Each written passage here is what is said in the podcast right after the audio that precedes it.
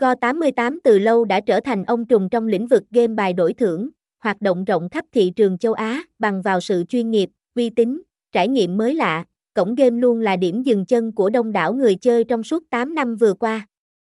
Cùng đến với trang cược, tận hưởng những phút giây giải trí hấp dẫn thú vị sang thưởng cực chất, cập nhật thông tin mới nhất về cổng game Go tám mươi tám. Hiện tại, cổng game là một trong những địa chỉ cá cược đổi thưởng được yêu thích nhất thị trường hiện nay. Cùng theo dõi những thông tin chi tiết dưới đây để hiểu rõ hơn về sân chơi đẳng cấp này nhé. Sự hình thành và phát triển của thương hiệu Go tám mươi tám, tuy sinh sau đẻ muộn, đến với thị trường châu Á vào năm hai nghìn không trăm mười chín nhưng may mắn cổng game nhận được sự ủng hộ nhiệt tình từ cộng đồng người chơi.